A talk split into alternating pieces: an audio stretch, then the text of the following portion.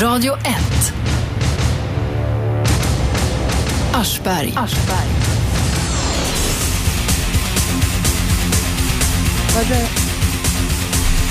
Hej! Lotta här idag. Robban är borta. Ni får hålla till godo med Shabbe och mig istället. Idag ska Shabbe och jag prata med Maria Abrahamsson, riksdagsledamot för Moderaterna, om surrogatmödrarskap. Kanske var det några av er som såg Barn till varje pris igår på SVT. När två, eh, ett bögpar fick hämta hem sin lilla flicka från Indien som hade vilat i en surrog- indisk surrogatmamma där för 40 000 kronor. Eh, Maria har motionerat till partistämman om att vi bör utreda surrogatmödraskapet här i Sverige, för det är faktiskt inte lagligt och det är ingen som har utrett frågan. Eh, men då svarade partistyrelsen till henne, partistämman eh, mot bakgrund av de etiska och juridiska problemen som ett tillåtande av surrogatmödraskap skulle innebära avslår partistyrelsen motionerna. Det var en motion till, det var två motioner. Nu blev det inte så, utan partistämman beslutade att surrogatmödraskap ska utredas. Så får vi se hur det blir med den saken sen. Men Maria, vi kanske ska reda ut först, vad är surrogatmödraskap? Ja, det är ju som sagt var att eh, man, det behöver inte vara bögpar som, som anlitar den här typen av arrangemang, utan även alltså barnlösa par, som, ofrivilligt barnlösa som vill ha barn. De klarar inte detta på egen hand. Och surrogatmoderskapet är ju då att man låter någon annan bära fram eh, barnet åt sig. Och då kan man ju ha donerat eh, antingen ägget eller spermierna så att säga. Så att en utav föräldrarna är ju medverkande. En eller båda är Ja. genetiska föräldrar. Så att det är väl det att när barnet föds i ett annat land så eh, uppstår det sen problem när man kommer till Sverige med barnet eftersom det här barnet, barnet inte har någon juridisk status i Sverige. Och det är där, i det liksom kaoset av frågetecken kan man nästan säga om vad som gäller, som jag då tycker att eftersom barnen kommer hit, det är inte jättemånga, men de kommer hit. Vet du hur många det är? Nej, inte exakt, men det, jag tror inte det handlar om så himla många. Alltså. Så det är egentligen ingen stor fråga. Men de här barnen är ju ändå beroende av att ha en juridiskt tryggad uppväxt och därför så behövs det en utredning som kan titta på de här och räta ut de här frågetecknen som finns. Men du, alltså vad jag förstår så är det då tingsrätterna som beslutar vem som ska vara vårdnadshavare för de här barnen som föds utomlands Mm. när de väl kommer hit. Eh, så att de, juridiken är krånglig och snårig men den löser sig. Och det, men det är inte de paren ju- du tänker på som det det jag åker tän- utomlands. Det jag tänker på är att när de kommer hem med barnet så är ju då den ena föräldern eh, biologisk förälder till barnet. Den andra, den andra föräldern måste ju adoptera barnet, så att säga. Mm. närstående adoption. Och det där går ju inte över natt. Det ska ju testas och i vissa kommuner så går det smidigt. Socialtjänsten är väldigt behjälpliga. På, på andra håll så tar det lång tid. Och under hela den där tiden så har barnet bara en vårdnadshavare. Skulle, om olyckan var framme, den, den föräldern avlida och förekomma en olycka, då har alltså barnet ingen förälder. Så att det behöver gå snabbare. Va? Jag menar, Mm. vänta, ett- vänta ett halvår, ett år kanske på att man är, har två föräldrar, det är för lång tid. Mm. Men det är som rättsläget ser ut i Sverige idag. Men vad du ville att partiet skulle utreda, eller vad, det är ju faktiskt om vi ska tillåta surrogatmödraskap här i Sverige, vilket du tycker att vi ska göra. Ja, ja, partistämman beslutade ju att man skulle ha en förutsättningslös och grundlig utredning eh, och därmed så säger man ju inte eh, klart och tydligt att vi ska tillåta detta i Sverige, utan nu ska frågan utredas. Och jag är nöjd med det. Jag tycker det är ett bra steg på vägen. Men du, Men sen- du är för själv. Ja, och jag har också motionerat i riksdagen i denna fråga. Så att, och där är jag väl då tydligare och också tycker att man kanske ska ta ställning för eh, surrogatmoderskap, att det ska vara tillåtet i Sverige. För faktum är ju att det är inte reglerat i svensk lag. Va? Det, Nej, vi har det- inte hunnit med helt enkelt. Nej, och, men däremot så har vi en, lag, en lagstiftning som, som förbjuder vanemässig och eh, i vinstsyfte assisterande liksom, hjälp från sjukvården till de här arrangemangen. Va? Ja. Så att det, liksom, det är förbjudet inom landstinget att göra det. Men när, det, när du gör det privat, om du skulle göra, kunna göra det och göra det, då är det alltså inte otillåtet. Så det skulle kunna finnas privata kliniker som sysslar med sånt Eh, här Ja, i ja, Sverige? inte, kanske, inte det. Alltså, vinstsyftet träffar ju även de privata klinikerna, men det, man, kan ju sköta, alltså, man kan ju sköta detta på egen hand också. Så att säga. Mm. Och man kan ju åka utomlands och göra vissa delar av den här behandlingen Ja. och sen komma hem till svenska sjukvården Ja, absolut. och bli behandlad här då. Ja, just den detaljfrågan har jag nog inte tyvärr något, något eh, vetenskapligt svar på. Utan eh, det, men det, det, det, som jag tycker ändå, eh, som, som jag har liksom nöjt mig med att konstatera, um, och, och, det är inte över en natt, ja, det tog lång tid för mig att komma fram till detta, men, men barnen finns, det är framförallt av hänsyn till barnens juridiska status som jag vill se en utredning kring det här. Eh, och i Sverige så, så, har vi nu idag ingen lagstiftning som, som garanterar dem det rättsliga skydd som andra barn får. Eh, varför har vi inte det tror du? Är det för att utvecklingen har gått så snabbt och att vi alldeles nyss har blivit varse att det finns bebisfabriker i u-länderna? Eh, ja, jag, jag, vet faktiskt inte. Um, um, vad bebisfabrikerna, om man nu vill kalla det så, har med detta att göra. Det skulle väl i så fall kanske då eh, anses vara liksom skäl nog för att inta den här motståndsinställningen eh, till det hela. Å andra sidan kan jag tycka att om man, om man eh, inte vill, som, som, som svenskar kan vi liksom inte påverka lagstiftningen i andra länder och tycker man det är obehagligt med den typen av verksamhet i Indien, USA och på andra ställen så, så kan man väl då konstatera att vi i Sverige kanske inte ska eh, vara emot den här typen av arrangemang därför att i så fall så slipper vi faktiskt tvinga iväg svenska par och utnyttja det system som vi kanske inte accepterar. Men du menar alltså att det finns, då kan vi lika gärna ta hit det? Ja, det, alltså barnen finns. Mm. Och ska vi tillåta att, att föräldrar äh, skaffar barn via surrogatarrangemang utomlands, svenska par, homo som, som heterosexuella. Det kan vi väl inte påverka? Kan det, det kan vi inte påverka, men om, det är så det är. Mm. Och frågan är, ska vi då inte tillåta svenska par i Sverige att göra mm. det? Och det är det som, som jag tycker mm. man ska diskutera och mm. utreda. Mm. Ja, det är en knepig fråga.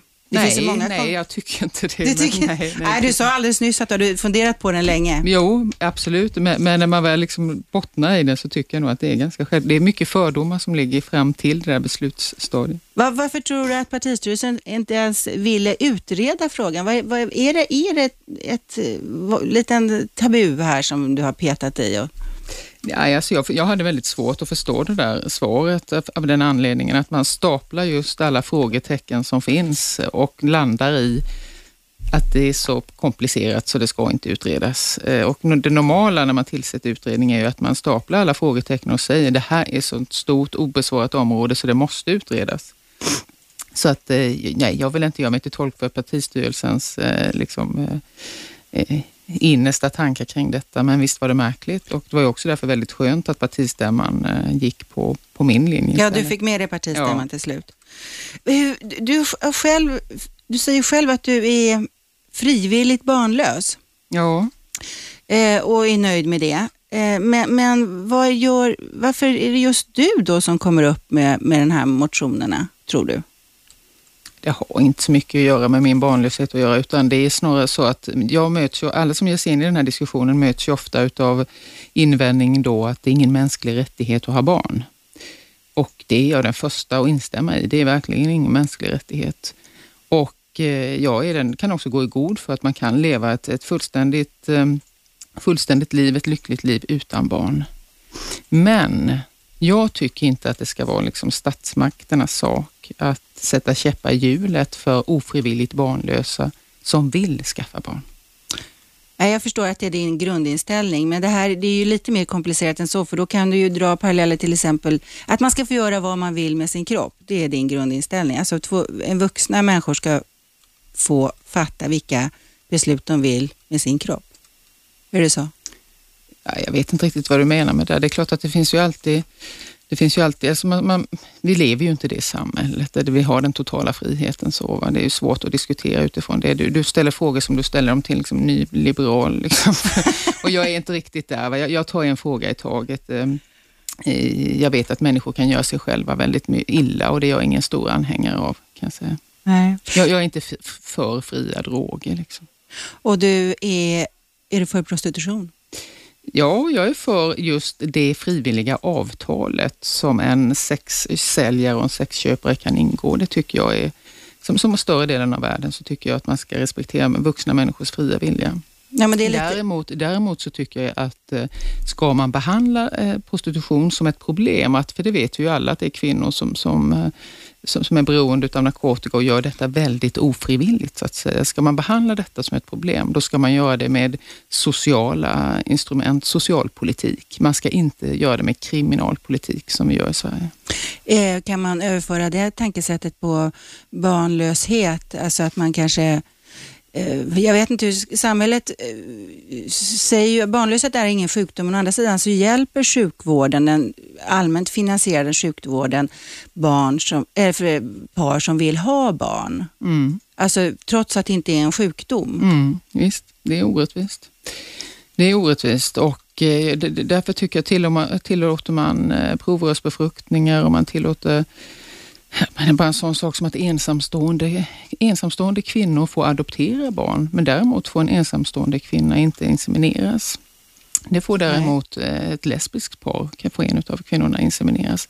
Det finns många sådana som jag tycker rena orättvisor inom liksom den så kallade barnpolitiken. Är det så att vi har, eh, det här styrs av vår, vår moral väldigt mycket, att vi inte har hunnit med eh, att ta tag i de här frågorna, att vi inte har tänkt igenom de här. Just att varför får inte en ensamstående kvinna insemineras till exempel? Mm. Det låter ju som en... Eh, det är diskriminering, lätt... det tycker jag. Det är det? Ja. På vilket sätt då? Ja, därför att det är precis som jag sa, att det lesbiska paret så får den ena av dem insemineras. Och den de har haft en starkare lobby. Ja, det, ja absolut. Så mm. är det. Radio 1 Aschberg. Aschberg. Aschberg här, men idag är Lotta. Robban har ledigt. Vi får hålla till godo med Shabbe och mig istället. I studion har vi Maria Abrahamsson, riksdagsledamot för Moderaterna som har motionerat till sin partistyrelse att surrogat, frågan om surrogatmamma ska utredas och det ska nu partiet göra, har de bestämt sig för, fast det satt lite långt inne där tror jag. Eh, Maria, eh, Ja. Jag har faktiskt haft anledning att fördjupa mig i den här frågan, för det var jättelänge sedan var jag i USA och gjorde ett reportage om just surrogatmammor. Ja. Jag träffade flera stycken, men bland annat så träffade jag ett äldre par som hade fyra vuxna barn. Äldst, den yngsta flickan hade fått eh, cancer i livmodern och innan de strålade henne, vilket är regel då, så tog de ut ägg. Eh, och på den tiden kunde man inte frysa ner rena ägg. Det kan man idag, men då kunde man inte det, utan man var tvungen att frysa ner befruktade ägg. Så hon gick till en spermabank och såg ut en snygg, sportig, mörk, lång, mörk man och så befruktades de äggen och så frös de ner och sen strålades flickan och tyvärr så dog hon. Mm. Då satt hennes föräldrar där med befruktade ägg någonstans och de ville ha dem. Och då hyrde de en surrogatmamma som äggen planterades in i och så fick de ett barnbarn utan att ha ett barn. Det är jävligt läskigt måste jag säga. Maria är alldeles mm. tyst. Ja, jag tycker faktiskt att det där är en rätt... Det där är en rätt... Um, det är en fin berättelse tycker jag. Och um, jag, jag, tänker på de inblandade parterna här. Den stackars kvinnan som dog av sin cancer. Vad hade hon velat? Om hon hade fått leva. Mm. Ja, då fick hon trots allt och hennes älskade ett barn. Ja, inte hennes älskade utan det var en surrogat, det var en spermadonator. Jaha, så det var inte, jaha, det var okej. Okay. Ja, men hon, hon, fick, hon fick ett barn i alla fall. Ja. Med någon som hon hade valt ut kritiskt. Mm. Och sen kunde hon inte bära fram det själv, nej.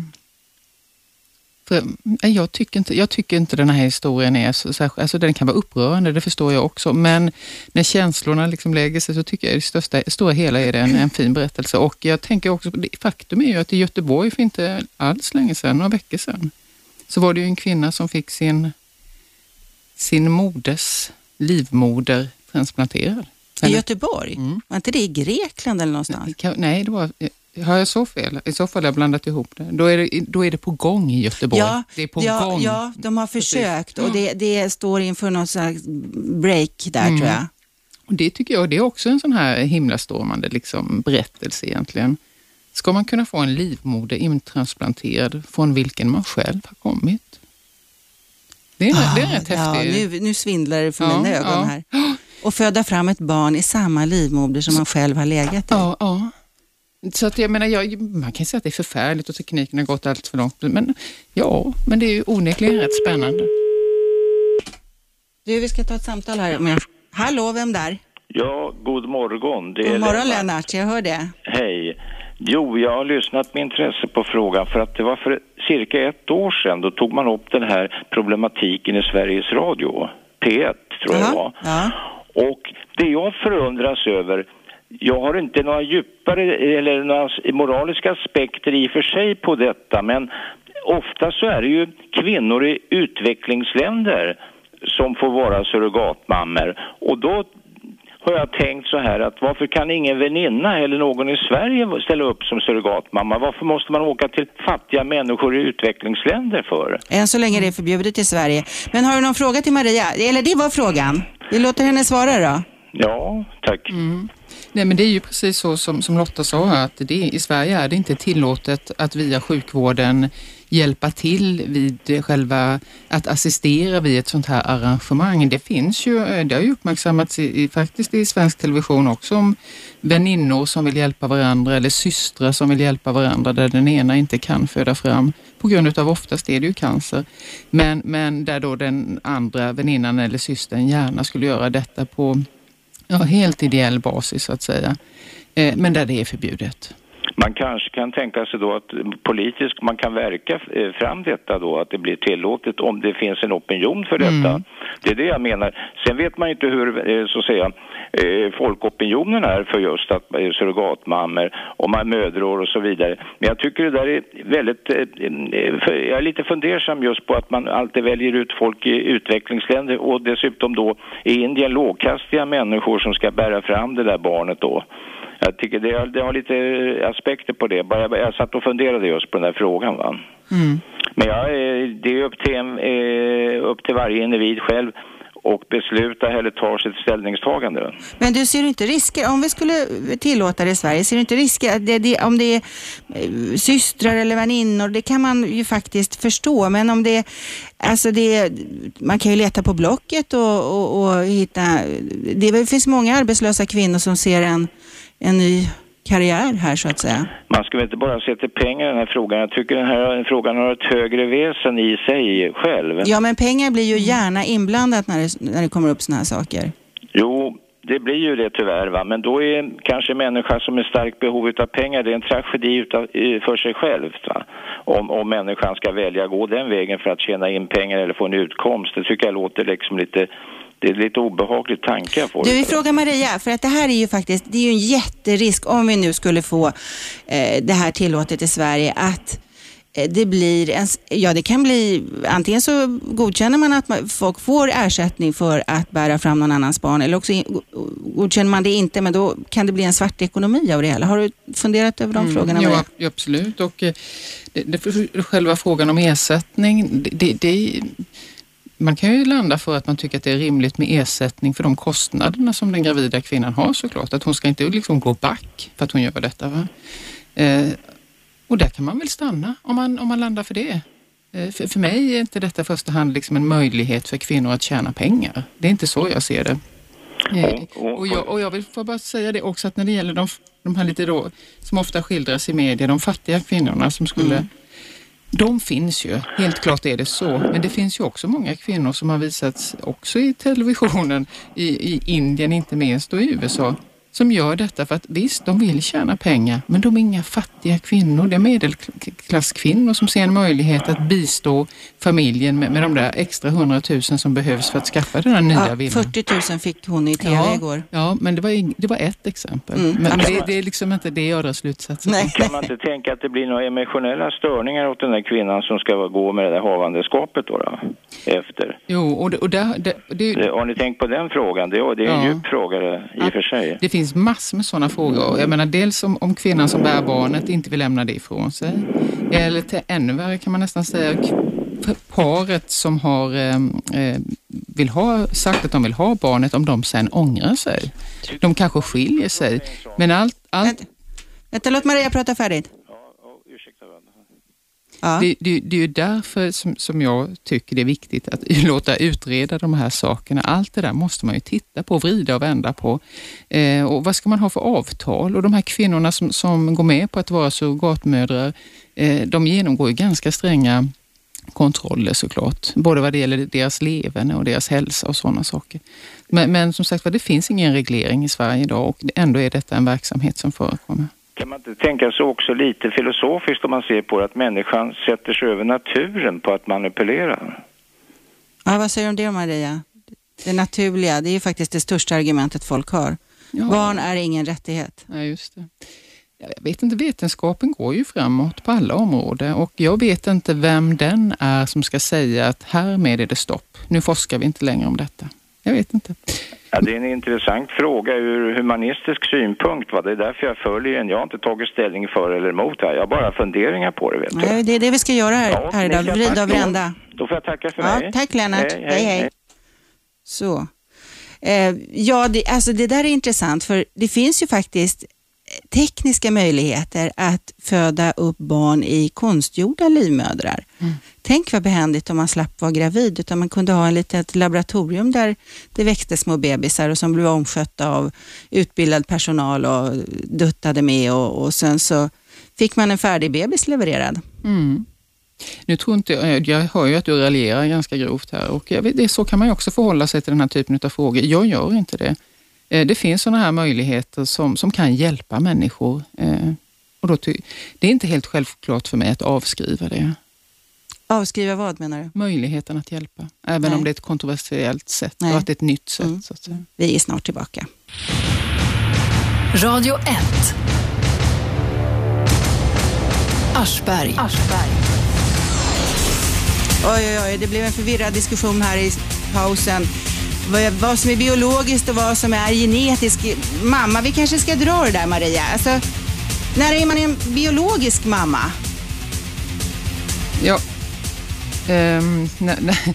Jag, jag, som, som sagt, återigen, jag är inte expert på det här medicinska och allting sånt. Nej, men jag vet att du kan Men, men, men ja, det det, är ju lite olika bedömningar i olika länder, men den som föder barnet är ju mm, väldigt ofta ansedd att vara den biologiska mamman. Eh, om man säger, eh, om, om, man är kanske inte den gene, genetiska mamman om man har ägg och spermier från, från andra föräldrar så att säga. Men, men eh, det där... Nej, men genetisk förälder, är det när man har donerat ägget? Den som har donerat ägget är ju den genetiska Okej, föräldern så att säga. okej. Mm. Och samma sak med spermierna såklart. Det är ju där generna finns. Men du, då, alltså för att vi tillåter ju äggdonation i Sverige. Ja, det gör vi. Så att eh, då finns det ju, det finns ju redan massa biologiska mammor Ja, i Sverige. Ja, visst. och en surrogatmamma är en biologisk mamma. I vissa länder anses det så. Ja. Ja. Men du, vi ska ta det här också. Alltså, antingen kan man vara partiellt eller fullständig surrogatmamma. Vad är skillnaden med det? Ja, den partiella det är ju då när du, upp, om jag minns rätt här nu, att du upplåter din eh, livmoder åt ägget så att säga, som inte är ditt. Ja. Eh, är du, är du ehm, full surrogatmamma kanske man inte ska säga, men helt och Jag tror hållet. att de, jag har träffat på dem, de ter- terminologin faktiskt. Jag läste på.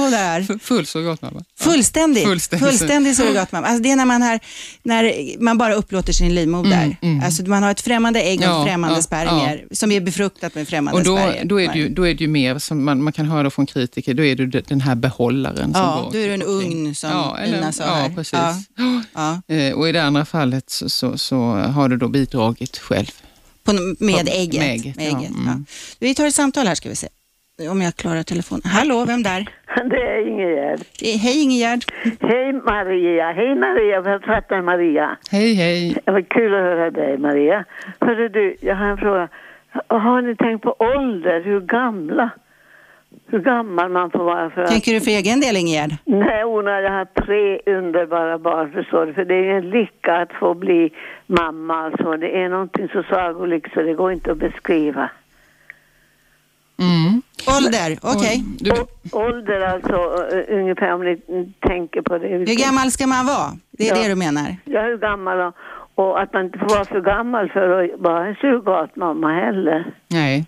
Eh, när det gäller själva kvinnan som, Ja. bär, kvinnan som bär fram barnet, surrogatmodern, Ja. där är nog, eh, eftersom vi inte har några sådana officiellt i Sverige så, så har vi inte haft den diskussionen, men i andra länder så är man ju ganska noga med att de här kvinnorna är friska, att de har också eh, lämplig ålder så att säga. Va? Utan vad jag förstår dig, om jag förstår dig rätt så menar du hur gammal ska man vara som blivande förälder till ett surrogatbarn? Ja, det också. Ja, och då tittar vi på adoptionsreglerna i Sverige. Då. Hur gammal får man vara när man adopterar ett barn? Då, jag tror att gränsen går vid 43 år eller någonting sånt där.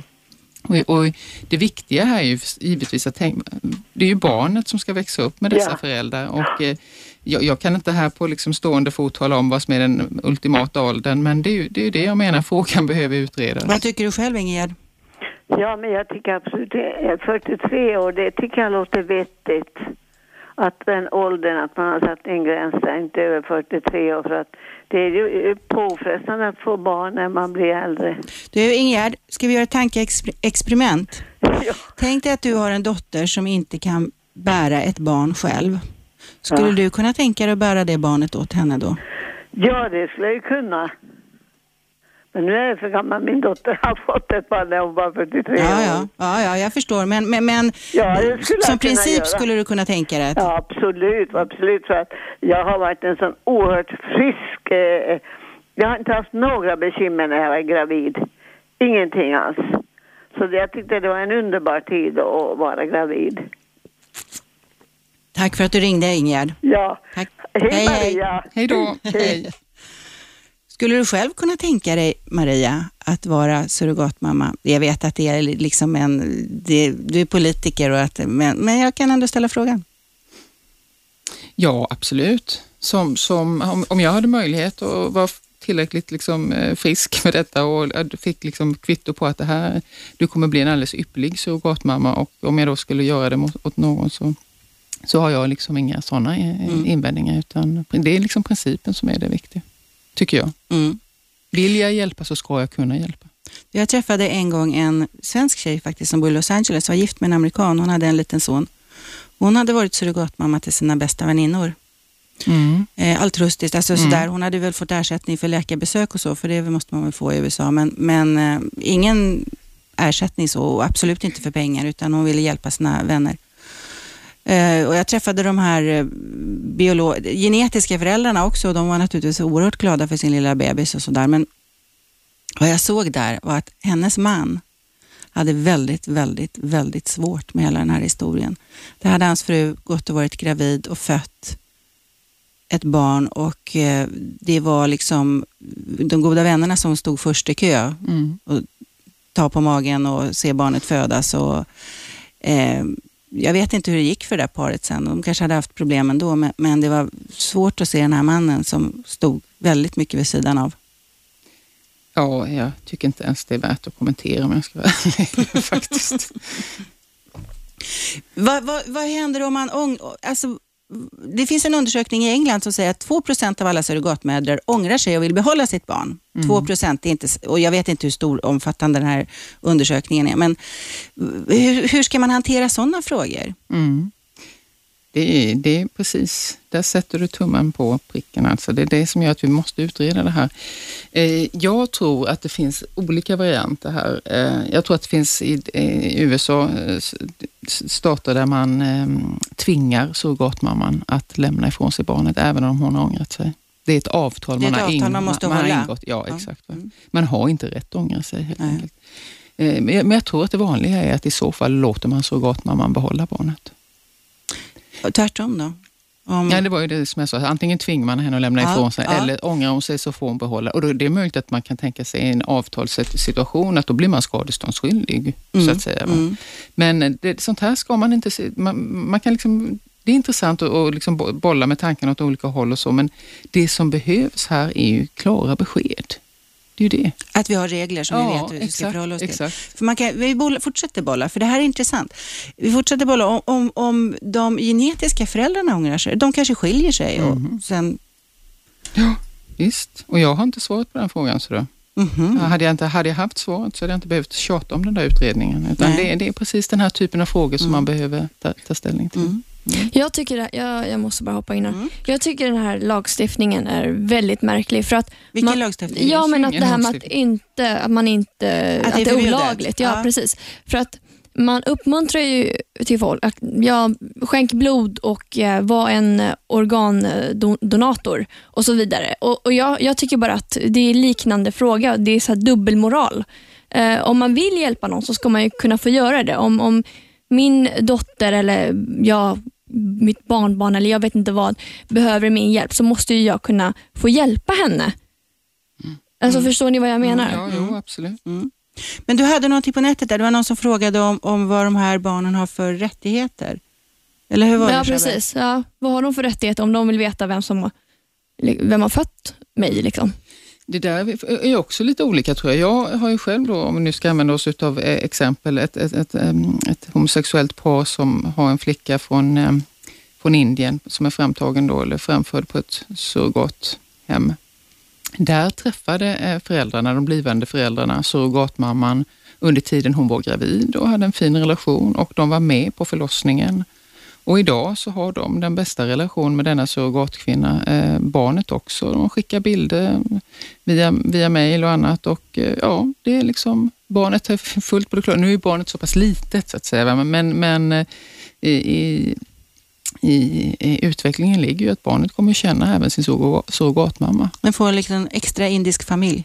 Ja, om man, är, liksom, om, om man är öppen för det så, så finns ju den möjligheten. Va? Mm. Men sen kan jag tänka mig att det finns surrogatmödrar som inte alls är intresserade av att ha kontakt med de barnen de sen lämnar ifrån sig. Mm. Hur är det i USA? Eh, Där är det väl, ja, är det någon som vet det? Har man, rätt, har, man rätt, har man rätt att få veta sitt ursprung, ur vilken livmoder man kommer? Det vet inte jag. Nej. Nej. Eh, vi, det finns otroligt mycket mer komplexa frågor i det här. Eh, jag vet, alltså i Sverige så, så, så i Finland vet jag kvinnor som åkt till Finland för att få ägg, befruktade ägg implanterade i sig. Och sen har svenska sjukvården tagit hand om dem här. Så det här är ju en gråzon. Alltså jag tror att det förekommer någon slags eh, form av surrogatmödraskap även i Sverige, fast vi, den är väldigt umma, undanskymd. Är det, alltså är dina tankar att det är bättre att legalisera och reglera det här för barnens skull? Ja, som jag tror jag började med att säga, eh, min första liksom utgångspunkt är barnen finns här. De kommer hit, ehm, de har saknat den där trygga juridiska statusen som barn som är födda i Sverige har utav sina egna föräldrar. Det, det är vad man liksom i första hand måste rätta till. Och sen har vi då, som vi har varit inne på här, den här liksom rätt paradoxala situationen att eh, surrogatmoderskap i Sverige är inte olagligt. Det finns inget förbud i lagstiftning mot detta. Nej, men det är inte Men- reglerat snarare va? Ja, exakt. Ja. Men, men alltså det är inte olagligt. Däremot så är det olagligt att bistå vid arrangemangen inom vården, så att säga. Sjukvårdspersonal får inte hjälpa till. Det är förbjudet. Och, och det, det, är liksom, det är lite där man får, får fundera kring, för det är lite en tvåstegsraket tycker jag. Va? Först har vi barnen som finns och som inte har någon rättslig reglering att snacka om. Mm. Och sen har vi situationen att vi- vill vi hjälpa barnlösa föräldrar eller barnlösa par att få barn och varför ska detta då vara ett sätt som inte är liksom acceptabelt? Det, Då kommer Ja. Mm. vi på nästa stora fråga. Vem ska stå för fiolerna? Vem ska bekosta detta? Är det Ja. en rättighet att få det här på sjukvård, svensk sjukvård? mm, nej, jag, jag, är inte, jag är inte helt övertygad om att detta är någonting som vi alla ska vara med och finansiera, utan det kan, det kan mycket väl diskuteras eh, ungefär som vid adoption, alltså att det här får, får eh, paren stå för själva. Eh, Men då utförs det inte inom svensk sjukvård så att säga. Adoptioner utförs ju inte inom svensk sjukvård. Nej, men det här men- är något som rimligtvis måste utföras inom svensk absolut. sjukvård. Och det kan, man kan tänka sig att eh, detta är någonting man får betala själv. Ja. Men möjligheten ska finnas. Tycker du att eh, alltså, provrörsbefruktningar också ska betalas själv? Ja, jag är, jag är inte liksom helt, helt säker på att den lösning vi har idag på, på den här typen av möjlighet att hjälpa, eh, just utifrån den här aspekten, barn är ingen mänsklig rättighet så att säga. Men eh, att möjligheterna finns och att eh, man, kan eh, man kan finansiera själv. Det, jag, jag, tycker, jag ser inte att det är en tilltalande tanke, men det är ingen omöjlig tanke för mig. Alltså. Idag är det väl så att man får ett visst antal Försök, försök, ja, och sen lyckas inte det så får man börja betala det själv. Ja, och vad jag förstår också så skiftar också det där rätten till hur många försök man får från landsting till landsting. Ja, det är ju djupt orättvist. Ja, det är det ju. Ja. Du Maria, vi ska ha en liten paus. Ring 0211 12 13 och fråga om surrogatmödraskap. Vi pratar med Maria Abrahamsson, moderat riksdagsledamot, före detta ledarskribent på Svenska Dagbladet, om det är några fler som känner till henne som detta. Eh, vi är snart tillbaka. Radio 1. Aschberg. Välkomna tillbaka till programmet. Idag är det Lotta och Shabbe. Robban har fått ledigt. Ni får hålla till godo med oss. Men det går väl bra Shabbe? Ja, då, det går bra. Ja, vi klarar oss.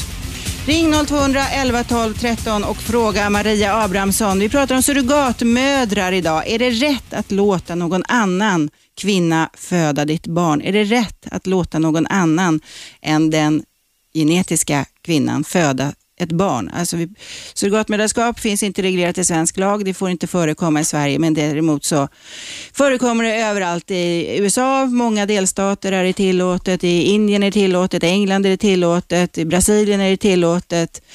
Eh, men vi har inte riktigt tagit upp frågan här. Eh, Maria har motionerat till sitt parti om att frågan ska utredas. Det är satt långt inne. Nu ska de göra det, även om det var motvilligt.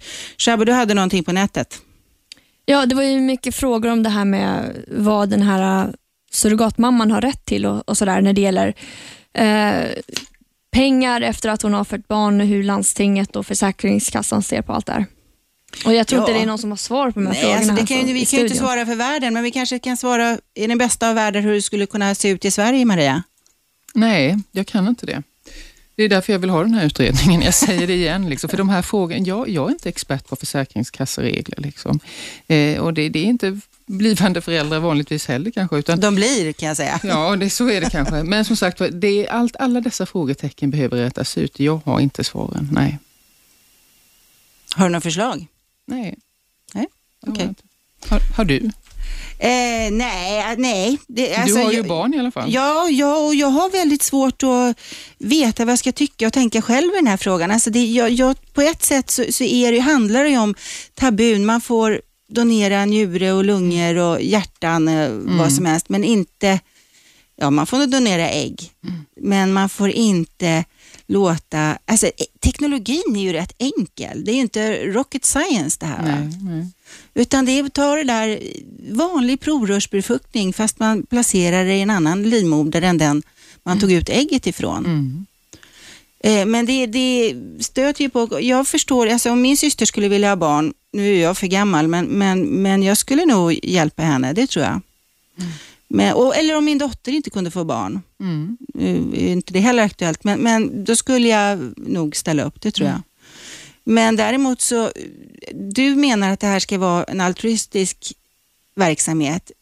Vad man kan misstänka är ju att det, är, det kommer in pengar med det här.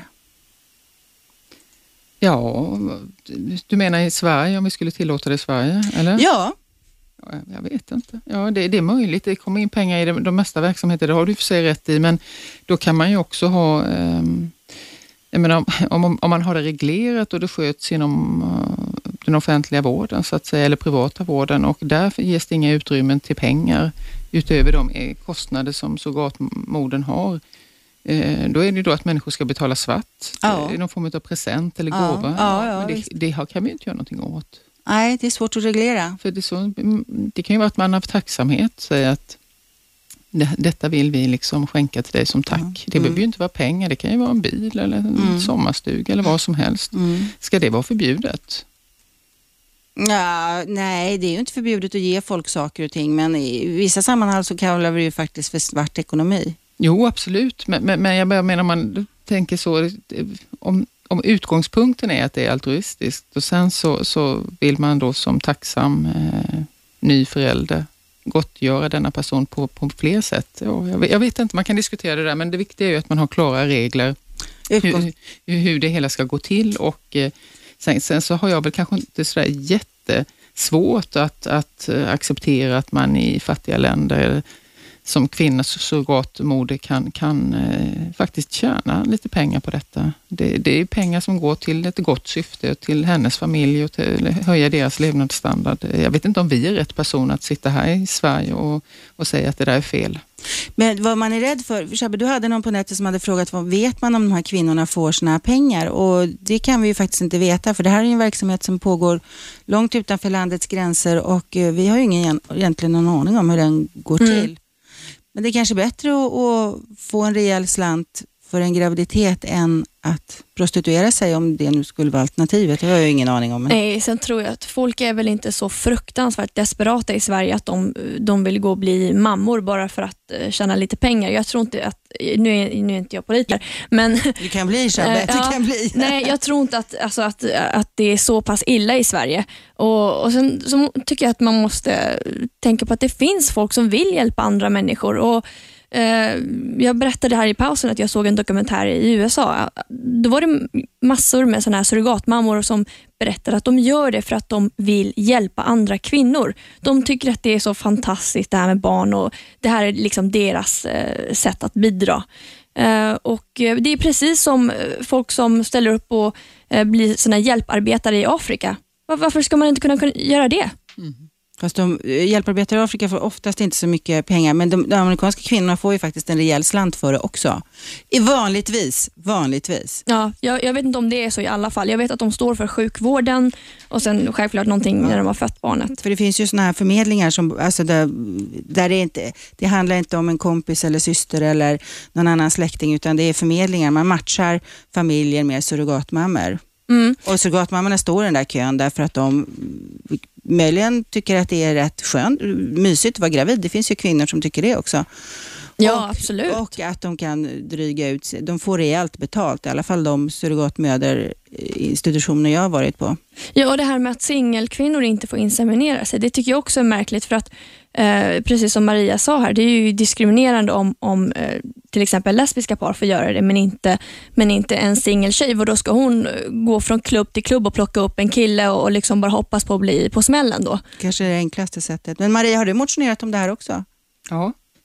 Och vad hände med den motionen? Det var förra året, var första, nu talar jag riksdagen alltså, riksdags, inte Mm, partistämman ja. utan riksdagen. Eh, Ja, nej, förra året så, eh, så avslogs ju den motionen som de flesta gör. Men det, det jag kan tycka är lite intressant nu är ju att eh, i och med att vi har det här moderata partistämmobeslutet, att vi ska låta utreda frågan, så eh, har jag lite förväntningar på mina moderatkompisar i socialutskottet som kommer hantera de här motionerna. Va?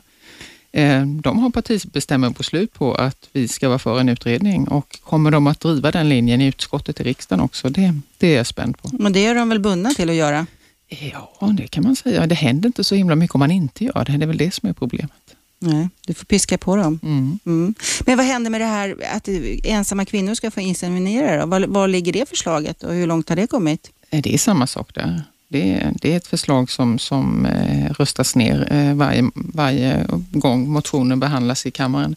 Men, eh, och där jag tycker jag att ser man det utifrån ett diskriminerings rättviseperspektiv så, så är det verkligen en stor fråga faktiskt. Och det för, för, för ensam, ensamma kvinnor idag som, som vill ha barn, de åker ju vanligtvis till Danmark och fixar det. Så Mm. kommer de hem med barnet i Mm, magen. Så att mm. säga. Mm. Men eh, ska vi tillåta det i Sverige också så behövs det kanske eh, ja, en opinion för detta, tydligare opinion. Har vi diskuterat det här för lite? Det krävs ju faktiskt en, någon slags allmän debatt Mm. för att eh, politiker... För att, Ska vakna. Ja, för att man liksom ska... Det måste ju tröskas igenom mm, opinionen innan det fattas beslut i riksdagen. Är Mm. det det som saknas? Ja. ja, vi har inte diskuterat det här särskilt mycket och det kan ju för sig bero på att det det inte är ett stort problem. Det kan ju vara så. Att det är inte så våldsamt många kvinnor. Jag har inga siffror som går längt efter barn och är ensamma. Eh, jag tycker en annan debatt som, som tangerar detta, det är ju just nu när, när, när man börjar få, få, liksom, våga säga högt att kvinnor eh, som vill ha barn ska se till att bli gravida innan de är 30. Ja, det är läkarna som börjar säga Så, det nu. ja, just det. Barnlösheten blir ett stort problem, men det beror på att man väntar för länge. Och, alltså, den debatten är också viktig. Eh, Stockholms innerstad den är 39 år tror jag. Ja, det är makalöst. Till alla som lyssnar nu, ring till oss. Vi vill höra vad ni tycker. Eh, skulle du ställa upp som surrogatmamma? Skulle du vilja att din fru gjorde det? Hur mycket vore i så fall rimligt eh, betalt för jobbet? Ring till oss. Bra Shabbe. Ring då 0200 11 12 13. Eh, Maria Abrahamsson är här och svarar på era frågor. Vi tar en kort paus. Radio 1. Aschberg. Välkomna tillbaka. Idag är det Lotta. Ni får hålla till godo med Shabbe och mig. Robban är ledig idag. Vi pratar om surrogatmödrarskap. Vill du bli surrogatmamma? Skulle du vilja att din fru blev det? Hur mycket är det värt att lägga, hur mycket ska det kosta att vara surrogatmamma? Ring 0211 12 13. Vi har Ibo på telefon. Vi ska se om han stannade kvar. Hallå? Dro- nej. Dropp är det då va? Så, nej han orkade inte stanna kvar. Han hade en fråga men vi kör vidare.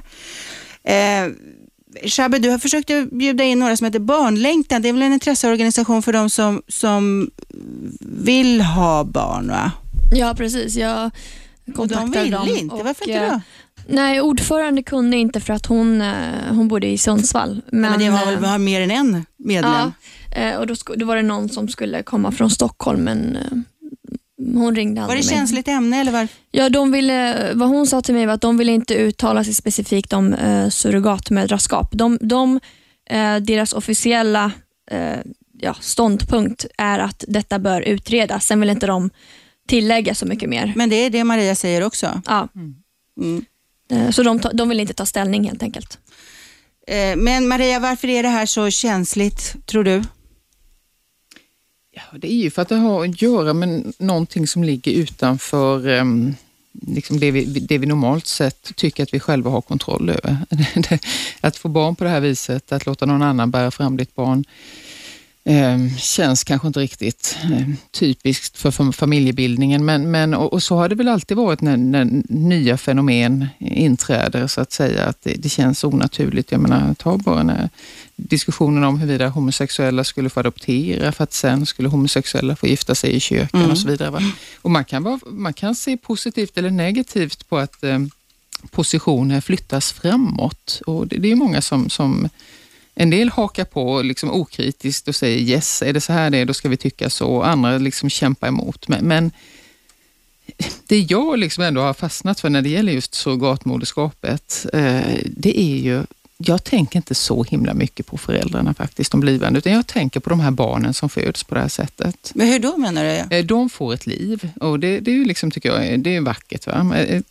Eh, Men inte bara det, när de kommer till Sverige som de gör nu, de kommer till Sverige, så har de inte samma rättsliga status som de barnen som är födda i Sverige utav, utav så kallade vanliga föräldrar. Men är det ditt huvudargument? Ja, alltså för, av hänsyn till barnens rättsliga ställning så tycker jag det är skäl nog för att utreda den här frågan. Mm. Sen kan man haka på hur många frågor som helst. Till exempel, vem ska finansiera surrogatmoderskapet? Ska landstinget göra det? Ska man som förälder, blivande förälder göra det själv? Hur gamla ska surrogatmödrar få vara? Och ja, massor med sådana här frågor. Va? Men du, med ditt resonemang nu så skulle man kunna tänka sig att man utreder frågan hur man ska behandla de barnen som kommer in. För det kommer ju kanske ett par om Men året. inte de andra menar du? Ja, ja, alltså det är det du säger. Det är ditt argument. Du säger att det är argumentet. Precis. Det- det- Ja, men, men det, i det ligger ju såklart att barnen, barnen lär ju, vi lär ju inte förbjuda de här barnen att komma in i Sverige.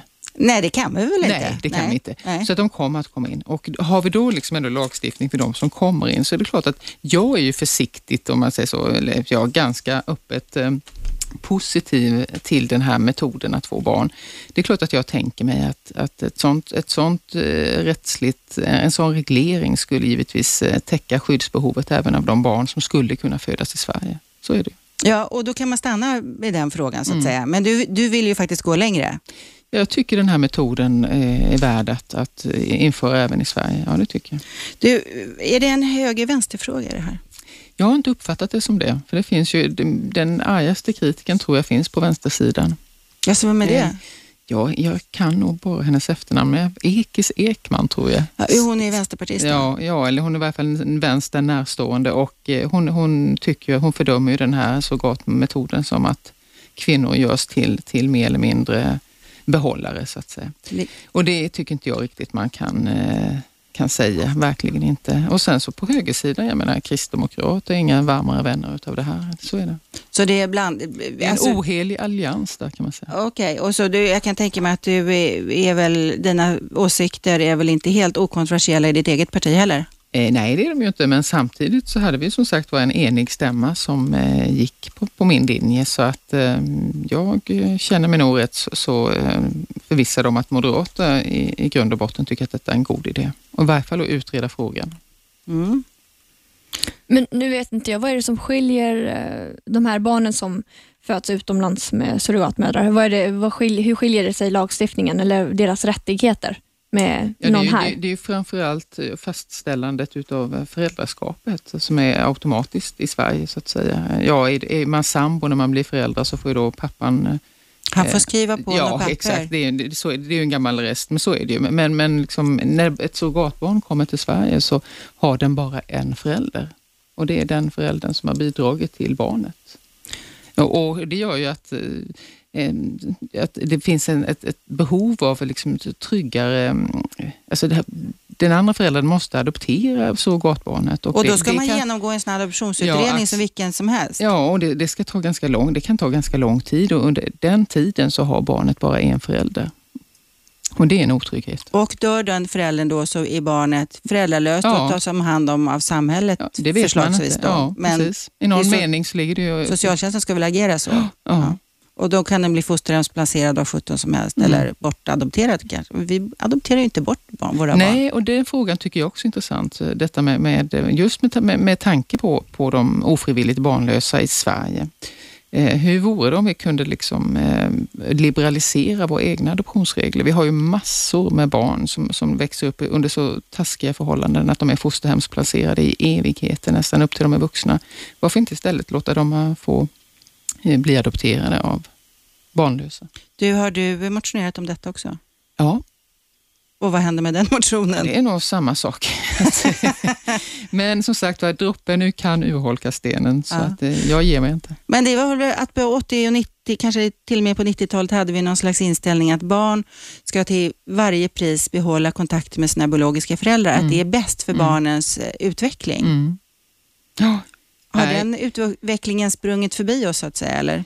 Ja, inte i lagstiftningen i alla fall, men i verkligheten Nej. bör det väl finnas en insikt om att eh, eh, föräldrar är inte alltid det bästa för barnen. De biologiska föräldrarna är inte alltid det bästa för barnen. Men Lotta, du tog ju upp någonting som är väldigt viktigt eh, lite tidigare. Det här med att eh, hur män känner om deras fruar nu skulle bli surrogatmödrar och så vidare. Och Det är, det är någonting som, som jag tycker är intressant. Eh, så ring in till oss nu, alla ni män som eh, kan tänka er eh, ja, ha en fru som vad ska man säga, arbetar som en surrogatmamma. Kan ni tänka er er fru ser gravid med någon annan kvinnas barn? Ja, precis. Och, och Kvinnor, ring till oss och om ni kan tänka er eller inte tänka er vara en surrogatmamma. Vi vill ju liksom prata om det här. Ring oss nu. Hur känner ni inför det? Precis. Ring 0211 12 13. Maria Abrahamsson, moderat riksdagsledamot, är här i studion. Vi svarar på frågor. Hon tycker att vi ska godkänna surrogatmödraskap i Sverige, att det är hög tid. Det, är god. det finns över hela världen, det finns, jag kallar det bebisfabriker, det reagerar Maria lite grann på. Men det finns. Och eh, ska vi låta det finnas någon annanstans? Hallå, vem där? Ja, hallå, hallå, det är Åke här. Tjena Åke. Du, jag tänkte på det här med surrogatmammor eh, till uh, mig, om man säger så, eh, det aldrig fungera. För det är en annan mans barn, om man säger så. Hur menar du då? Jag fattar inte hur du menar. Ja, du behöver spermier också, eller hur? Ja, ja. Ja, så det är inte bara kvinnan som gör barn, om ni inte visste. Nej, men jag fattar inte liksom, din, jag fattar inte hur, vad du reagerar på. Det är klart att det är spermier också, men det är alltså ett par som... Ja, men då, då är det ju liksom någon annan mans barn min uh, tjej skulle ha. Ja, ja, du tänker på om din fru skulle vara surrogatmamma. Ja. Ja. Och skulle det vara speciellt att det var några andra, en annan, annan mans spermier i hennes kropp? Ja, precis. Är det, det är känsligt alltså? Det känns obehagligt. Obehagligt. Men du vet att det, jag vet inte hur många procent, men eh, uppåt 10 procent har fel pappor. Barn i Sverige har fel pappor. Okej. Ja, men det man inte vet stör inte. Jaha, det man vet lite man inte har. Vad säger du Maria? Ja, nej. Nej, men det, man måste väl respektera Åkes eh, åsikt så att säga. Det, det, Ja, alla, barn, alla, barn, eh, alltså jag fattar inte hur eh, kvinnor måste ha barn hela tiden. Kan inte de bara ha kul? Och, och. Det är liksom det jag tänker på. Har du barn själv Åke? Ja, ja. Ja. Då, Jag älskar, älskar eh, mina barn, men eh, samtidigt, eh, mitt liv tog slut.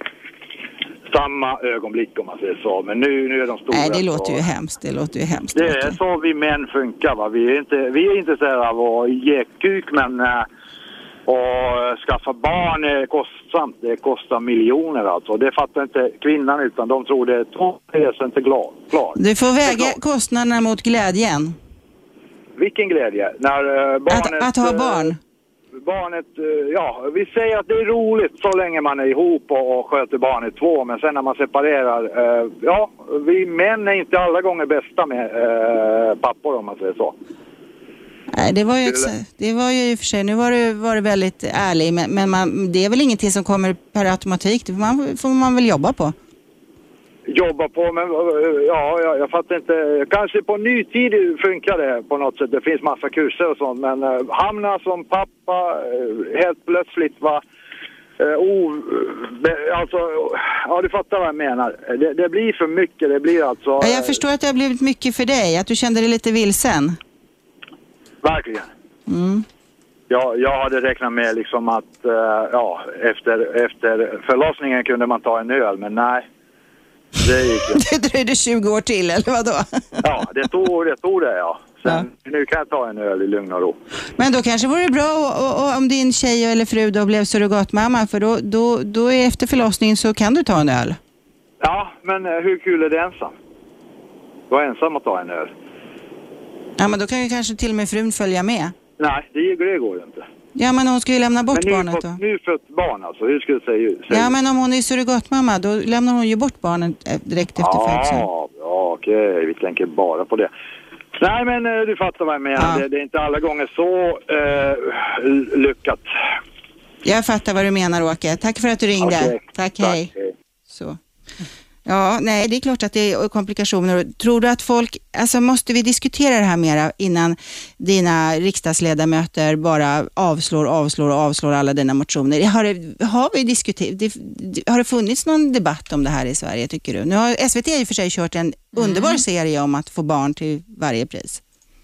Jo, men jag tycker nog faktiskt att eh, det, till och från eh, har, har varit en ganska livlig debatt i den här frågan, men eh, den är inte överdrivet, överdrivet het så att säga. Eh, och det, det, jag menar, det kan ju också vara en värdemätare på att frågan inte är så stor eller så viktig och inte människor är så engagerade i det. Jag vet inte, men, men eh, sen är det ju alltid som du vet, när man liksom själv borrar ner sig och tycker någonting är intressant eller man tycker det är orättvist eller det här måste vi ändra på, då, då engagerar man sig. Vi får, vi får jag får känna en press på mig att vara en bättre opinionsbildare i den här frågan. Jag ska, Ja, det det om jag ska lyckas driva utvecklingen. Hallå, vem där? Ja, tjena Bosse. Tjena Bosse. Ja, hur är läget? Bra, hur är det själv? Ja, jag är på radion. Ja, du är ute i etern, ja. Ja, okej. Eh, Jag tänkte bara säga så här, det var en eh, kille som ringde innan att kvinnor alltid ska ha barn, Ja. sa han ju. ja. Eh, fråga somaliska kvinnor, de är ju barn efter ett år i Sverige. Är det ekonomiska eller bara, eh, blir alla kära direkt när de Jag kommer till fattar inte, Sverige? vad, vad då, somaliska kvinnor, vad är då? De Blir är, med barn. blir med barn? Ja, efter ungefär ett och ett halvt år i genomsnitt. Hur vet du det? Ja, det, det är bara att gå ut i stan och titta. Ja, men det är, det är, det är väl, nej men du måste ju ha lite mer på fötter om du ska säga sådär. Nej, Jag- men jag fattar en inte. Som, en som sa innan sådär att... eh, Och, och, och unga kvinnor brukar bli med barn. Ja, så Ja. blir de med barn. Ja, men hur kan det komma sig att somaliska kvinnor blir med eh, barn efter ett och ett halvt år? Ja. Ja, det är bara att ut och titta. jag vet- ut och jag- jag vill inte- i alla centrum som är, finns i, i Stockholm. Jag vill inte tala om, jag tror att du vet hur man gör barn. Det är därför de får barn. Ja, ja. ja okej. Unga kvinnor Men det är brukar få det. de är je- efter ett år, alltid när de kommer till Sverige. Ja, det där har det du inget belägg för. Bosse. Det är Ja. bara är så. Har du något men att tillägga, det. Maria? Nej. Nej, absolut inte. Det där har du Nej, inget belägg för. Ja, okej. Hörrni, vi ska ha en kort paus, men ring 0211 12 13. Vi pratar med Maria Abrahamsson om surrogatmammor. Vill du bli surrogatmamma? Skulle du kunna tänka dig att din fru blev surrogatmamma? Hur mycket ska det kosta att föda fram en annan kvinnas barn? Ring oss i pausen nu. Ring oss i pausen. Radio 1. Aschberg. Välkomna tillbaka till studion. Det är Lotta här idag. Robban är ledigt, så det, ni får hålla till godo med Shabbe och mig. Ring 0211 12 13. Vi har Maria Abrahamsson, moderat riksdagsledamot här i studion. Hon har motionerat om att surrogatmödraskap ska bli lagligt i Sverige. Vill du bli surrogatmamma? Skulle du vilja att din fru blev surrogatmamma? hur mycket ska det vara värt att vara surrogatmamma? Vi har en lyssnare med på tråden. Matte, kom igen. Tackar. Och reda ut en sak i den här frågan som jag inte riktigt håller, hänger med på än, men vi får se vad det i så fall blir för argumentering. Eh, ponera att vet du, vi har ett par, mamma och pappa, som vet du, inte kan få barn och så då vill ha en surrogatmamma. Det barnet då är vet du, mamman och pappan biologiska föräldrar bägge två, eller hur funkar det? Ja, hur funkar det Maria? Nej, det är just det som är problemet. Du utgår från att de gör detta utomlands? Nej, nej, nej, utan donerar de ägg och spermier eller är det DNA ifrån surrogatmamman? Hänger du med? Jag förstår. Ja, det är lite olika om man, ä, antingen om du donerar både och eller om du bara donerar eh, spermier. Det Så- finns alltså bägge Ja, två inom branschen. Inom branschen om man säger så, ja absolut. Alla varianter, partiellt eller fullständigt surrogatmödraskap brukar man kalla det för. Alltså fullständigt är när mannen och kvinnan donerar spermier och ägg och man befruktar dem och så sätter man in dem i en, tredje, en annan kvinnans kropp. Men det kan ju hända att kvinnan inte har några ägg. Sånt händer ju också. Och då kan man ta ett annat ägg, kanske surrogatmammans ägg. Ta ut det, befrukta det med mannens spermier och sätta tillbaka det i surrogatmamman. Eller att paret väljer ägg ifrån någon typ av bank. Ja, eller en syster eller en kusin eller sådär kan jag tänka mig. Okej, så bägge varianterna finns alltså. Du har, ju, du har ju redan den eh, varianten idag när det gäller föräldrar som då barnlösa, föräldrar, barnlösa män och kvinnor som får barn via, eh, via det, eh, att de, de, de har ett ägg som kommer från någon annan kvinna. Och, eh, fast då sker ju detta i provrör så att säga. Sen så sätts det in i kvinnan. Mm. Så, att, så att det, det, det är liksom själva metoderna finns ju, men frågan är om... Ja, Det är inte särskilt komplicerade metoder heller faktiskt. Nej, okej, för att eh, frågeställningen blir lite olika beroende på, ja, just den, eh, beroende på de här frågorna som jag ställde. Eh, för det är lite grann så här att jag, jag skrev några stycken där på chatten innan också, men eh, jag lägger väl fram, du var inne på det själv Maria förut, Ja. vi har x antal miljoner barn runt om i denna värld som, vet du har, har, och upplever ett helvete under sin uppväxt vore, det vore ju bättre att satsa krutet där, tycker jag. Du menar adoptioner? Ja. Ja, vad, jag, vad jag nämnde var väl just detta att jag tycker att det borde bli lättare att adopt, adoptera barn i Sverige. Eh, för, det är ju väldigt svårt. I Sverige har vi ju istället ordningen att barnen då placeras i fosterhem och kanske ända upp tills de är fyller 18 år. Eh, och istället då på, någonstans där man, de biologiska föräldrarna håller inte måttet helt enkelt och att låta då dessa barn adopteras av barnlösa par. Det tycker jag är en rätt rimlig utveckling. Mm, ser vet du, de här blivande föräldrarna som anlitar då en surrogatmamma, ser de vet du, ja, vad ska jag säga, surrogathavandeskapet som, eh, som då ett andra alternativ om adoption inte fungerar eller har du någon aning om varför Nej. man väljer surrogatmödraskap egentligen för adoption? Det kan ju vara så att när du adopterar då har du ju liksom ingen biologisk koppling till barnet. Om det inte är, nä- alltså, det har du ju inte. Men här surrogatmoderskapet, där, där kan du ju då tillföra gener från antingen båda eller från den ena så att säga. Så att där har du ju liksom en biologisk förälder på köpet. Va? Eh, Att det är närmare barnet på så sätt biologiskt. Det, det kan ju vara ett skäl, eller hur? Mm, ja, jag, jag lyssnar. Mm. För att jag är lite grann, lite grann inne på varför man resonerar som man gör. Eh, för att eh, om du kommer till så här att om du då går till USA, jag skickade, jag skickade en länk där med frågan om kostnad. Det stod det 100 000 dollar eller mer.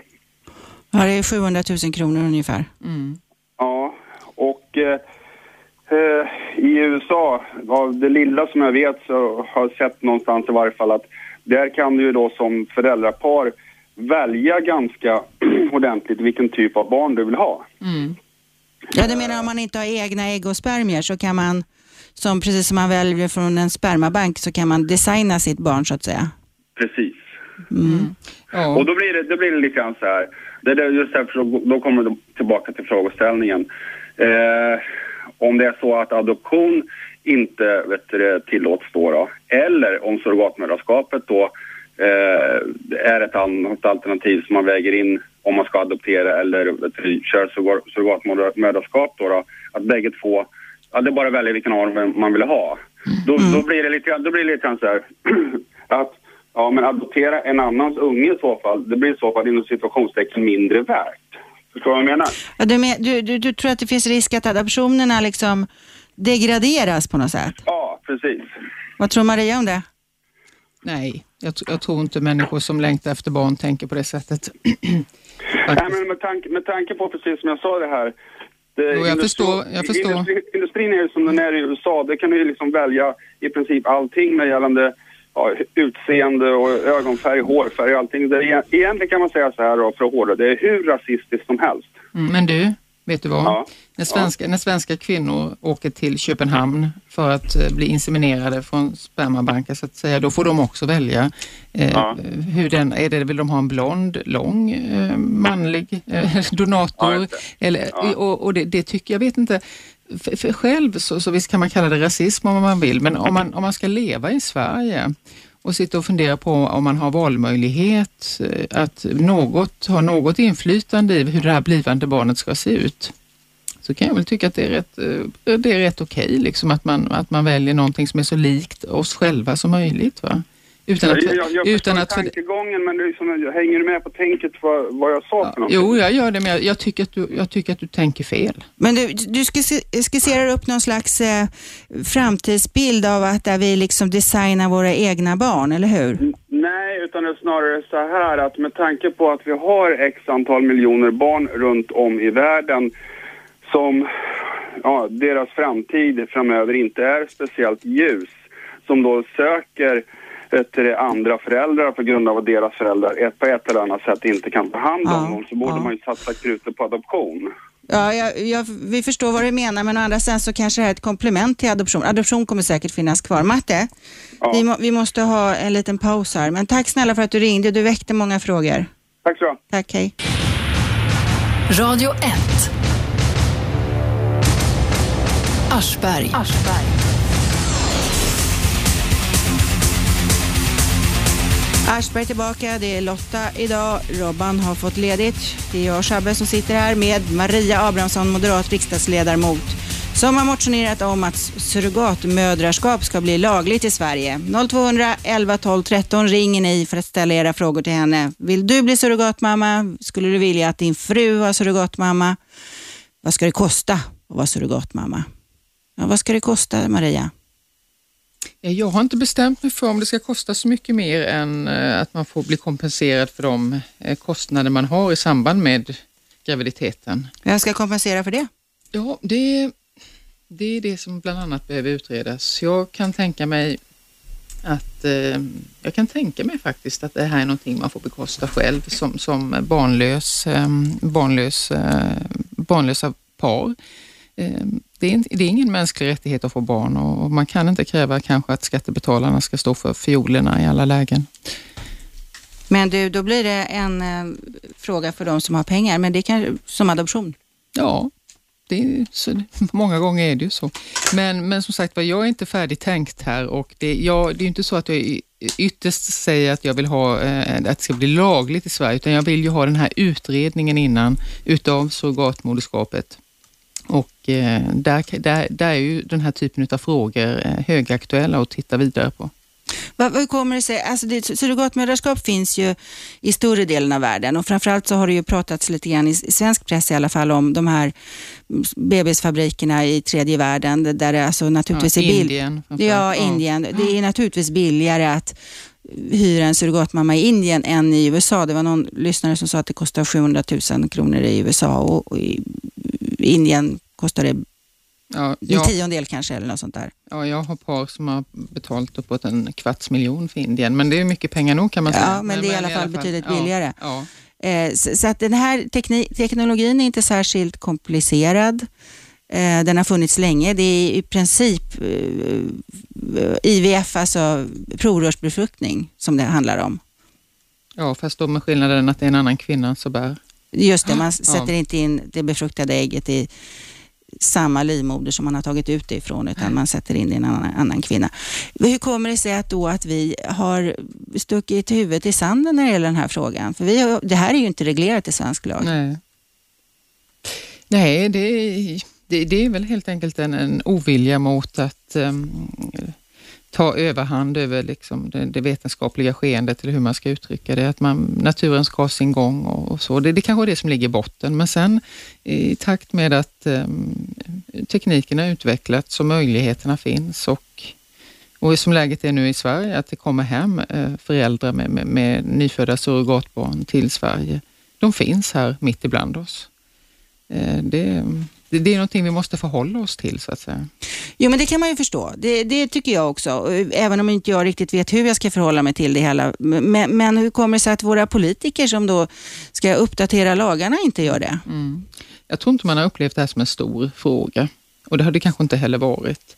Eh, men som alltid när det liksom inträffar nya fenomen i samhället, att eh, så, så, måste det liksom, situationer regleras som tidigare inte har varit reglerade och eh, ett sån, en sån omständighet nu är ju det dessa barn som kommer till Sverige som inte har samma juridiska status som barn födda i Sverige med två föräldrar. Eh, men ta nästa steg då. Alltså, du, du har även motionerat om att ensamstående kvinnor inte får bli inseminerade här i Sverige.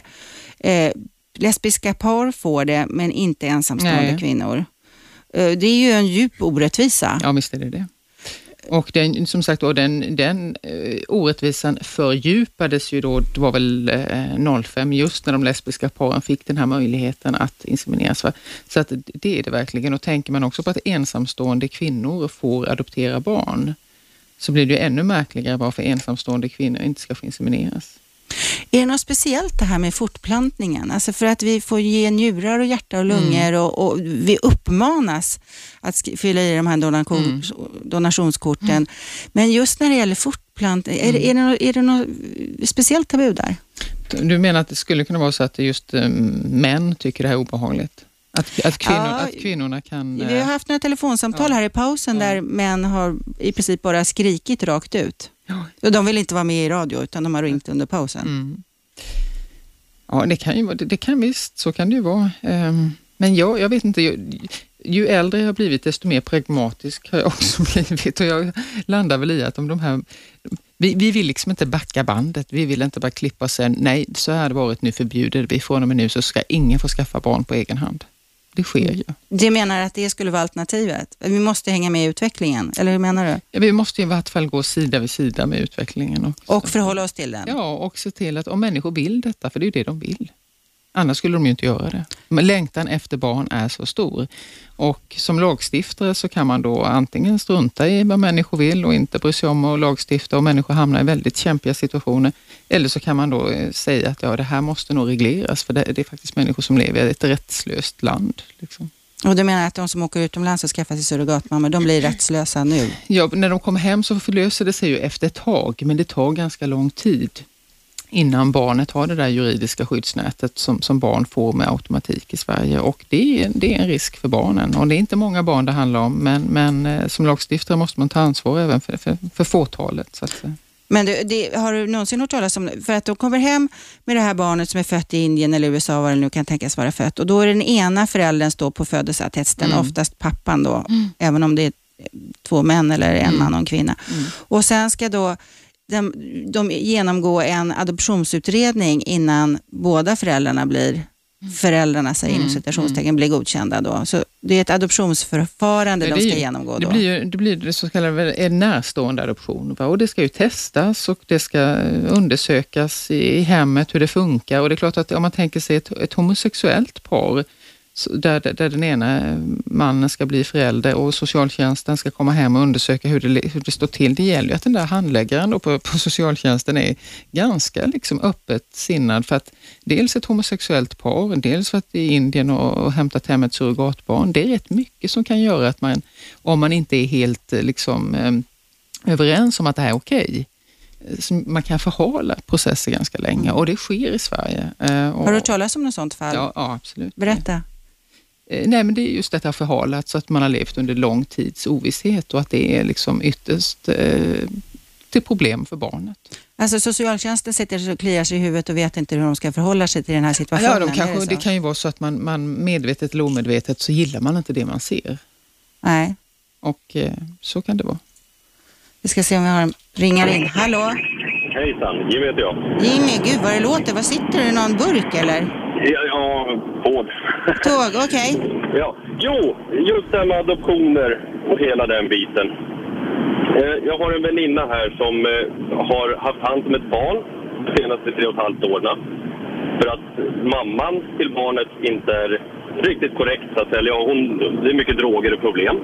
Hon är foster, fostermamma alltså? Ja, ja, hon har inte varit det pappersmässigt. Utan hon har ju varit det i och med att det är en väninna då till henne då som har haft problem då.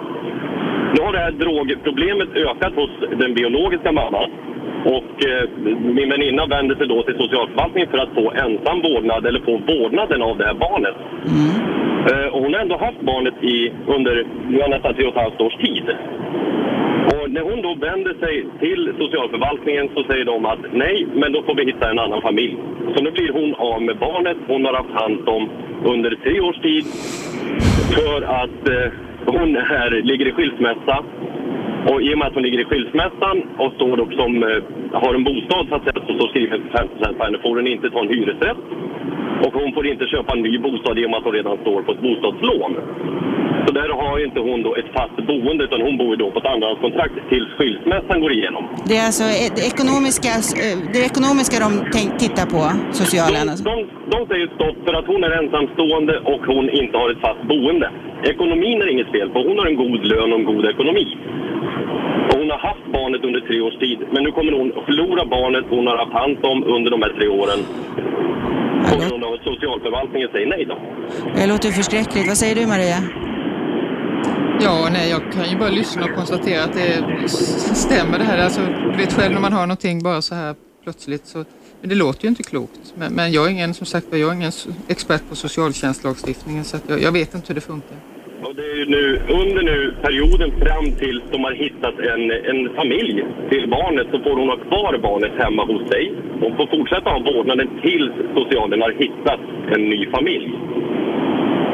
Ja, det låter, ju, det låter ju lite inkonsekvent för att om man var orolig för barnets skull och så orolig så att inte hon kan vara kvar som, som eh, fostermamma så att säga, då, då borde hon ju inte få ha henne en vecka utöver vad, hon, vad de vågar så att säga. Det är ett fullt fritt barn. Det är ju inga konstigheter med barnet överhuvudtaget. Det är inga konstigheter med flickan överhuvudtaget, alltså med min väninna överhuvudtaget. Men likt förbaskat så säger de stopp och det går inte då. Nej, men det är väl, det, det kan ju kanske inte på det, det lagstiftarna göra någonting åt, men det låter ju helt vansinnigt. Tack för att du ringde Jimmy. Hallå, nej, dropp. Så, här då? Är det någon här? Ja, det, det är Ingegärd. Jag ska säga till den här pappan, han ska inte ge upp.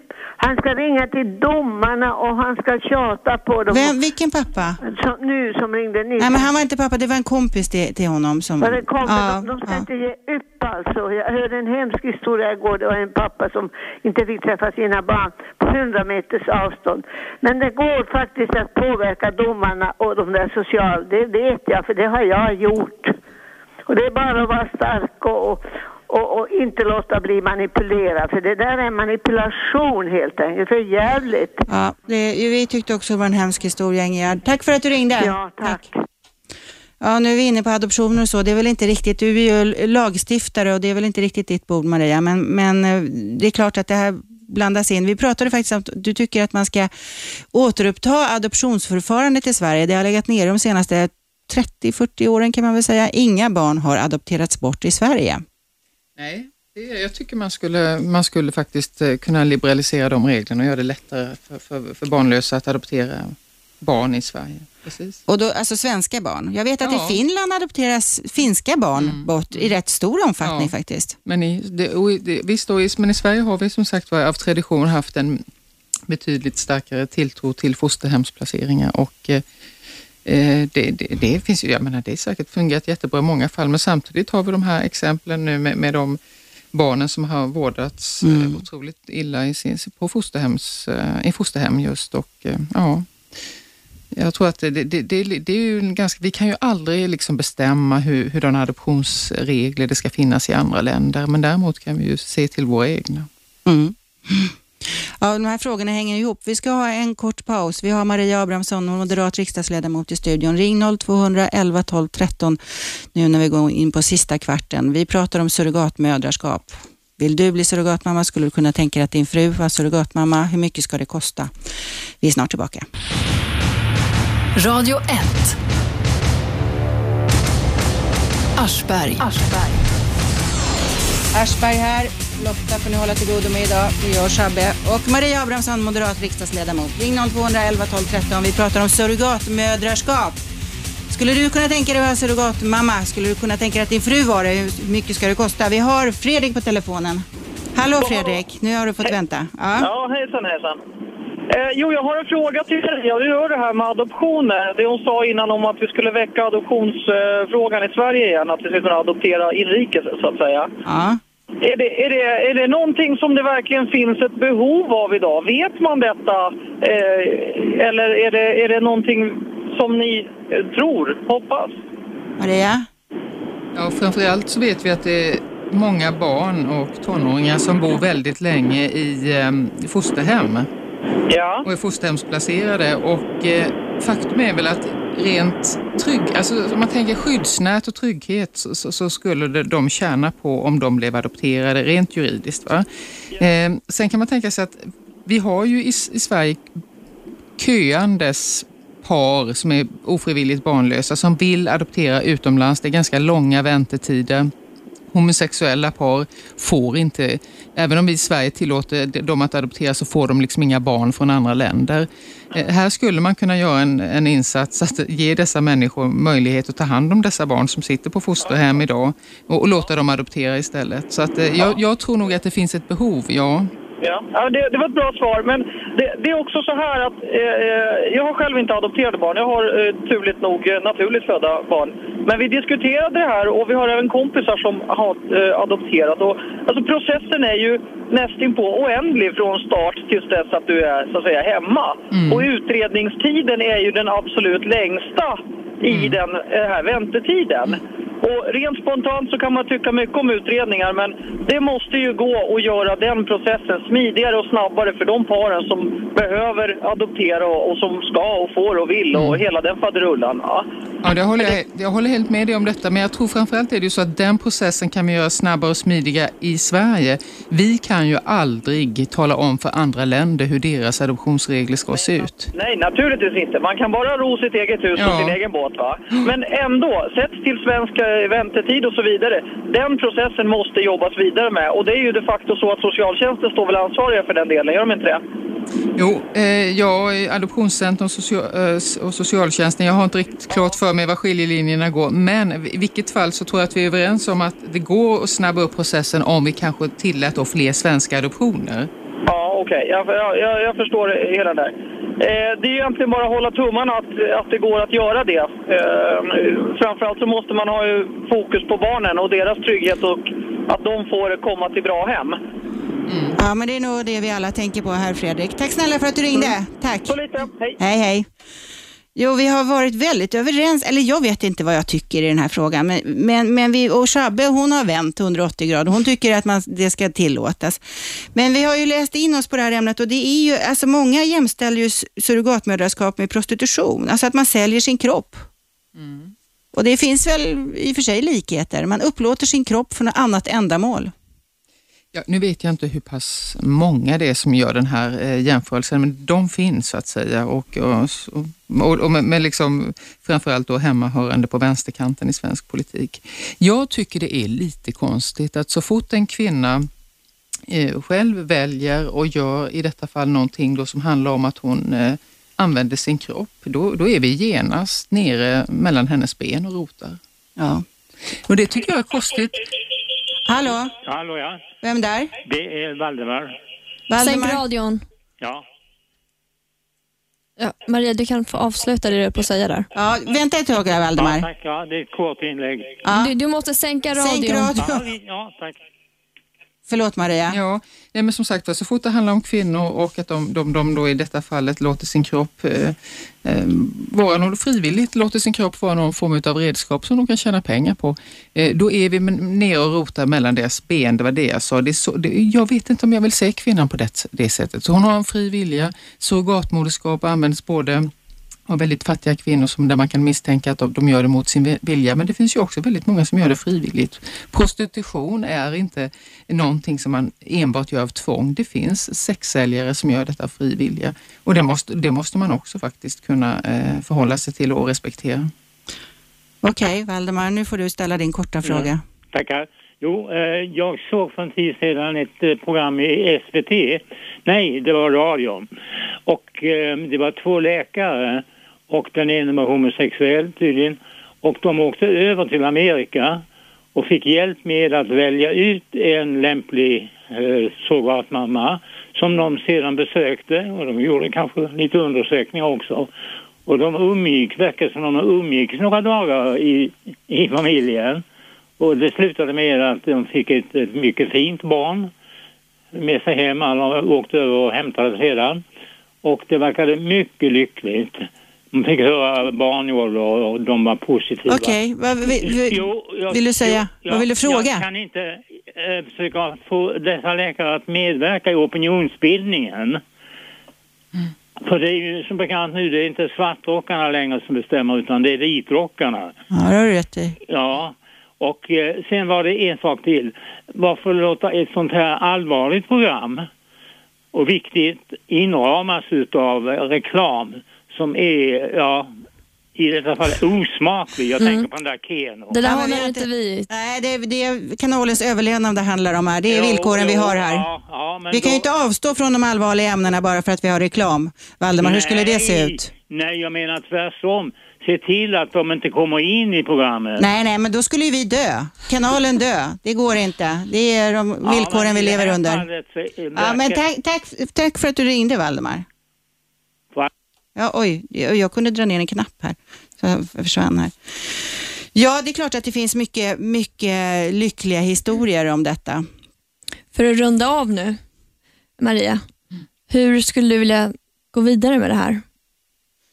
Nej, men jag går ju vidare. Det jag ser fram emot nu det är ju när riksdagen ska behandla min riksdagsmotion om, om eh, surrogatmoderskap bland annat. Och det blir ju en, som, som förra vintern så tänker jag se till att det blir lite debatt i kammaren och, så, så får vi se om det har hänt någonting. Men, eh, men Maria, den politiska gången är alltså att, att riksdagen kan tillsätta en utredning? Nej, det är inte det. Man, partistämman beslutade att man vill se en utredning och utredningar i Sverige eh, sker oftast i form av statliga utredningar som tillsätts av regeringen. Ja, men du har också motionerat om detta ja, va? just det. Men, I riksdagen alltså? I riksdagen. Ja. Och då, då så om jag mot förmodan skulle vinna gehör för den motionen så skulle riksdagen då till, med tillkännagivande till regeringen säga att man vill ha en utredning mm. om surrogatmoderskap. Och då ska du ha majoritet i riksdagen med dig? Ja. ja. Och framförallt så ska det finnas enighet i regeringen om att vilja tillsätta den här utredningen. Du har en lång väg att vandra. Ganska lång. Mm. Men du motionerar nästa år igen? Mm, ja, det tror jag. Ja. Mm. Tack för att du kom Maria Abrahamsson. Vi är färdiga för idag. Imorgon kommer Gert sitta här istället och då har han en celeber gäst, Özz Nujen, komikern. Eh, vi ses kanske senare i veckan. Ha det så bra. Hej då. 101,9 Radio 1 Sveriges nya pratradio